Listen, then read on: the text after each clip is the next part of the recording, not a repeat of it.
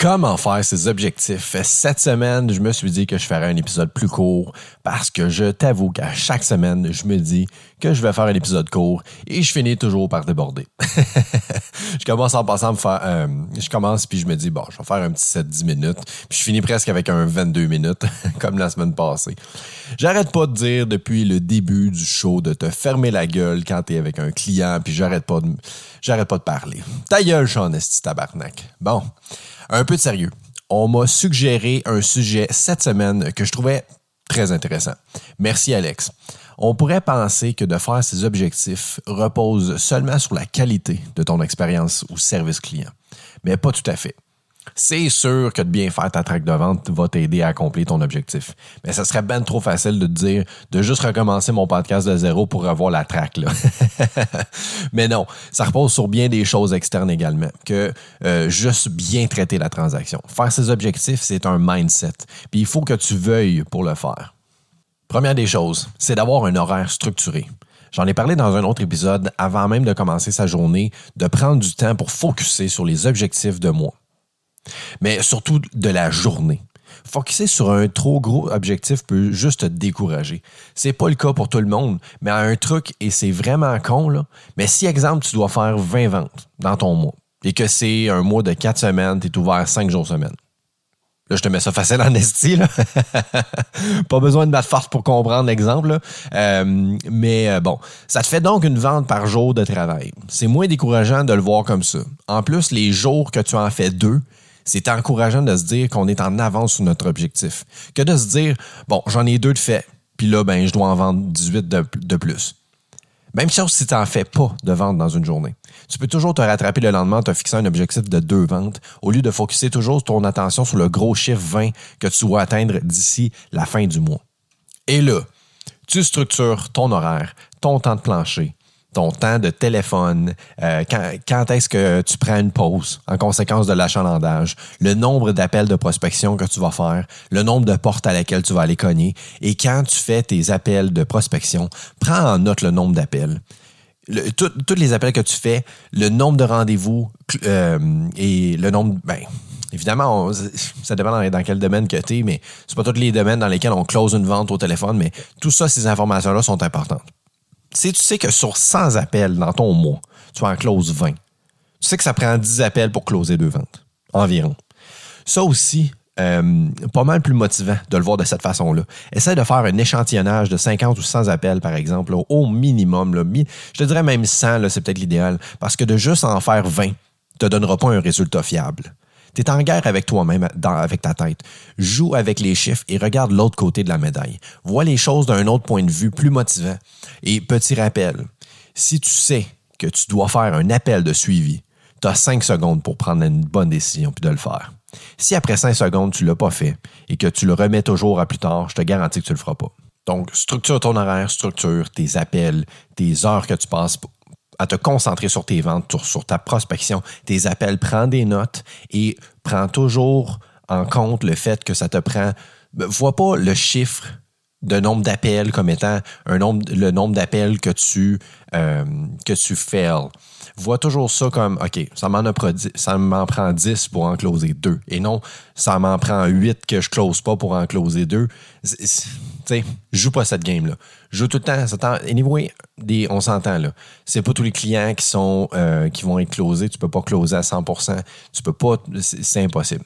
Donc, vois toujours ça la positive. Ça prend 10 appels pour en closer 2 c'est juste ça que tu as besoin de savoir. C'est juste ça que tu as besoin pour overcome les mauvaises pensées négatives qui viennent de ta tête parce que tu es en combat éternel avec ta tête.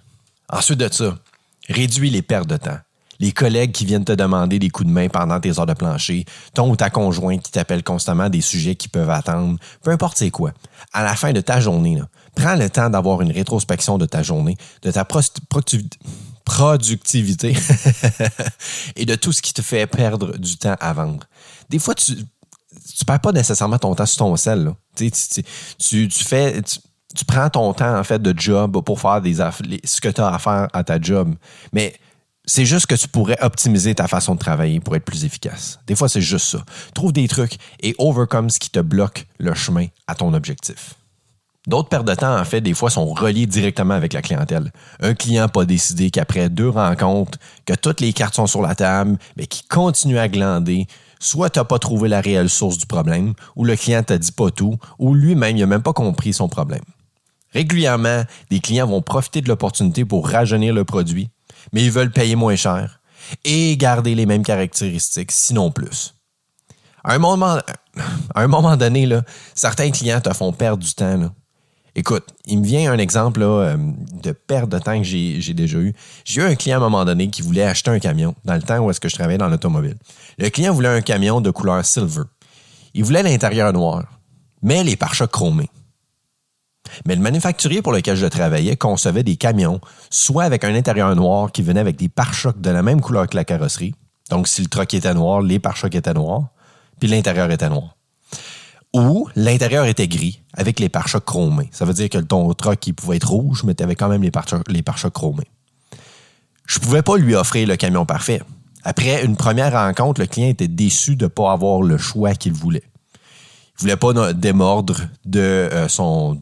Il voulait pas démordre de son idée. Il est donc parti. Une semaine plus tard, il se pointe au concessionnaire parce qu'il avait magasiné chez ma compétition, puis il voulait revenir voir le camion Silver pour se faire une tête, faire une idée, puis comparer. Mon produit était vraiment son coup de cœur. On va dans le cours en arrière, regarder les camions ensemble pour une deuxième fois. On passe une autre bonne demi-heure euh, ensemble à parler des caractéristiques du camion. Euh, et je lui glisse en suggestion Hey, peut-être envoyer ton camion chez un sous-traitant pour faire changer le cover des sièges pour des noirs, ça pourrait être une bonne option client, le client s'était pointé en plus sur son heure de dîner. Fait qu'il crée son camp en me disant qu'il va y penser puis qu'il va me revenir avec ça.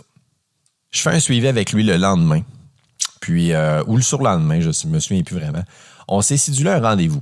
Troisième fois qu'on se voit, là. Là, je parle pas mon temps à retourner dans le cours avec le client. Non, non. Il est assez vu, là, Chris. Je l'accueille dans mon bureau pour qu'on en finisse puis qu'on close un deal. Le gars ne voulait pas payer plus cher pour faire changer les sièges et euh, les sièges à l'intérieur ce que je lui avais proposé. Puis après réflexion, il voulait absolument que ça vienne du fabricant comme ça, qu'il vienne de l'usine euh, comme ça pour question de garantie. Fait que là, je reviens donc à. Je revenu à la case départ. Le gars veut quelque chose qui n'existe pas, Chris. Fait que ça a été l'une des plus grandes pertes de temps ever. Trois rencontres, plus les suivis, les appels. Tout ça pour te dire qu'après trois fois, là, passe au prochain appel. Tout comme les clients auxquels tu sédules des rendez-vous, puis qui oublient de se présenter. Ils retournent pas tes appels, puis là, tes appels, puis ils te disent Ah non, excuse-moi, j'ai complètement oublié, il est arrivé telle affaire. Ça fait trois fois, là, c'est assez. Lâche ça. Puis garde tes énergies pour un autre client. Ces clients-là sont demandants.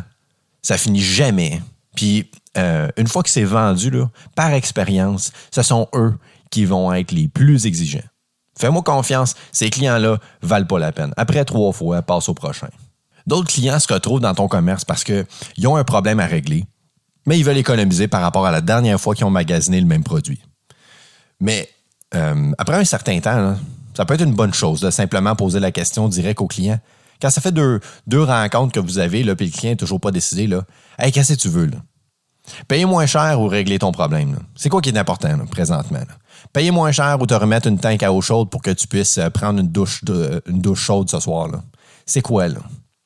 Le temps que tu passes à essayer de plaire à toutes les demandes des clients, qui sont des éternels insatisfaits, c'est du, temps que tu perds à closer d'autres deals qui mèneront à ton objectif. Quand c'est trop compliqué, puis il y a trop de demandes, puis il y a trop de... Pense au prochain. Surtout quand... Ben, tu sais, il y, en a des clients là, que, tu sais, vont avoir beaucoup de demandes, mais qu'au premier, au premier call, premier appel ou au deuxième, ça va se closer. Mais quand ça fait deux, c'est toujours compliqué. Ça, va, ça s'enligne vers une troisième fois. Mets tes limites. C'est bien de s'ajuster à sa clientèle, mais impose tes limites aussi. Il y a des clients prêts à acheter ton produit avec beaucoup moins de restrictions, de conditions, puis beaucoup plus facilement. Tu vas, tu auras deviné que la phrase Le client a toujours raison, le moi je me l'essuie avec le cul avec. Je suis toujours au petit soin avec ma clientèle, mais je sais reconnaître les pertes de temps, puis j'adhère pas à ça. Maintenant, Garde toujours ton focus sur toi et non sur les autres. Tu ne peux pas te comparer aux autres parce que tu es différent sur toute la ligne de tes collègues. Te comparer peut amener, certains, euh, peut amener certaines personnes à se surpasser. Mais si te comparer, toi, ça t'amène plus à te décourager. Arrête de le faire. C'est le fun de la compétition, mais c'est pas fait pour tout le monde, puis tu vas te reconnaître là-dedans. Sois honnête envers toi-même. N'oublie pas que la meilleure version de toi-même à la maison sera aussi la meilleure version de vendeur que tu vas être. Si tu n'es pas bien, change quelque chose.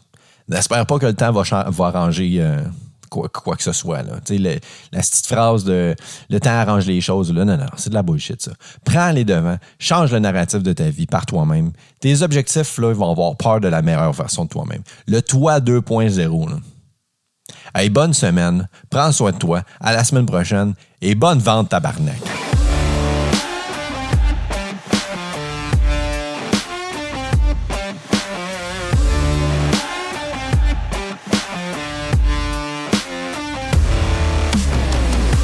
Hey, j'espère que tu as aimé ça. J'essaie toujours de t'offrir le meilleur contenu possible. Et dans le but de t'apporter de l'aide personnalisée, je t'offre une première consultation gratuite de coaching ou de motivation afin de te donner des outils supplémentaires dans ton travail en vente, au service à la clientèle ou en tant que travailleur autonome. Viens m'écrire, viens m'écrire en privé.